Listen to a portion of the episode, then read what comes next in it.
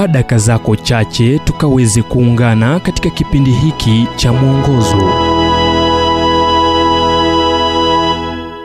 Mawazo hatari sehemu ya pili. Wafilipi mlango wa nne mstari wa nane. Hatimaye ndugu zangu, mambo yote yaliyo ya kweli, yoyote yaliyo ya staha, yoyote yenye kupendeza, yoyote yenye sifa njema, ukiwapo wema wowote, ikiwapo sifa nzuri yoyote, yatafakarini hayo.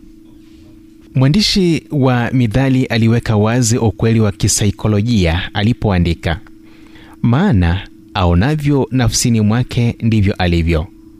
Mithali mlango wa 23 mstari wa saba.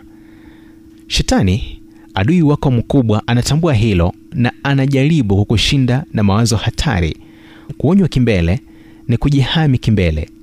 Hivyo tilia maanani mawazo hatari yafuatayo: nitaifanya aje gredi ya kiroho wakati wengine waliokuwa wenye nguvu kuniliko walishindwa? Unawazia udhaifu wa watu wenye hadhi ya juu na kuhisi kuwa haihalisi kujaribu. Zipo nyakati ambapo viongozi wa Kikristo hata majitu ya imani hushindwa. Kwa nini? Labda walienda kulala kiroho, labda walimalizwa, labda taswira walioweka kwa umma haikuwa sawa na ile iliyotazamwa kibinafsi, ila udhaifu wa mtu mwingine hauna lolote kuhusiana na kuishi kwako kwa aina ya maisha yanayomtukuza Mungu. Pili, Mungu anatarajia zaidi ya ninayoweza kufanya.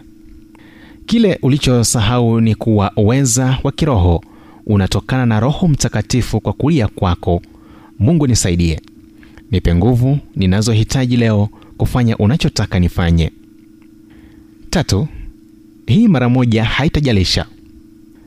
Watu wengi wameangushwa kwa hili wakidhani mara moja tu haitajalisha, iwe ilikuwa ziara hadi kwenye jokofu, aiskrimu ya chokoleti wakati uko kwenye lishe bora, au usiku unapomgeuzia Mungu mgongo wako na kile unachojua ni kweli na kuvunjika kiroho. Mwisho haingefanyika kwangu. Hili ndilo wazo hatari kuliko yote. Yule anayedhani kuwa hawezi kuanguka yuko kwenye hatari kubwa sana. Kumbuka kibwagizo kwenye barua kwa makanisa saba. Yeye aliye na sikio na alisikia neno hili ambalo Roho ayaambia makanisa. Hivyo iwe na ujasiri katika Bwana.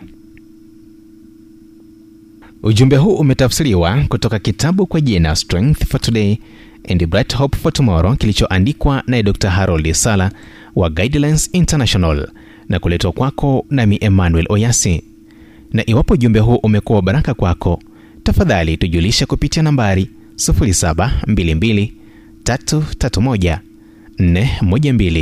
ni 0722 331 412.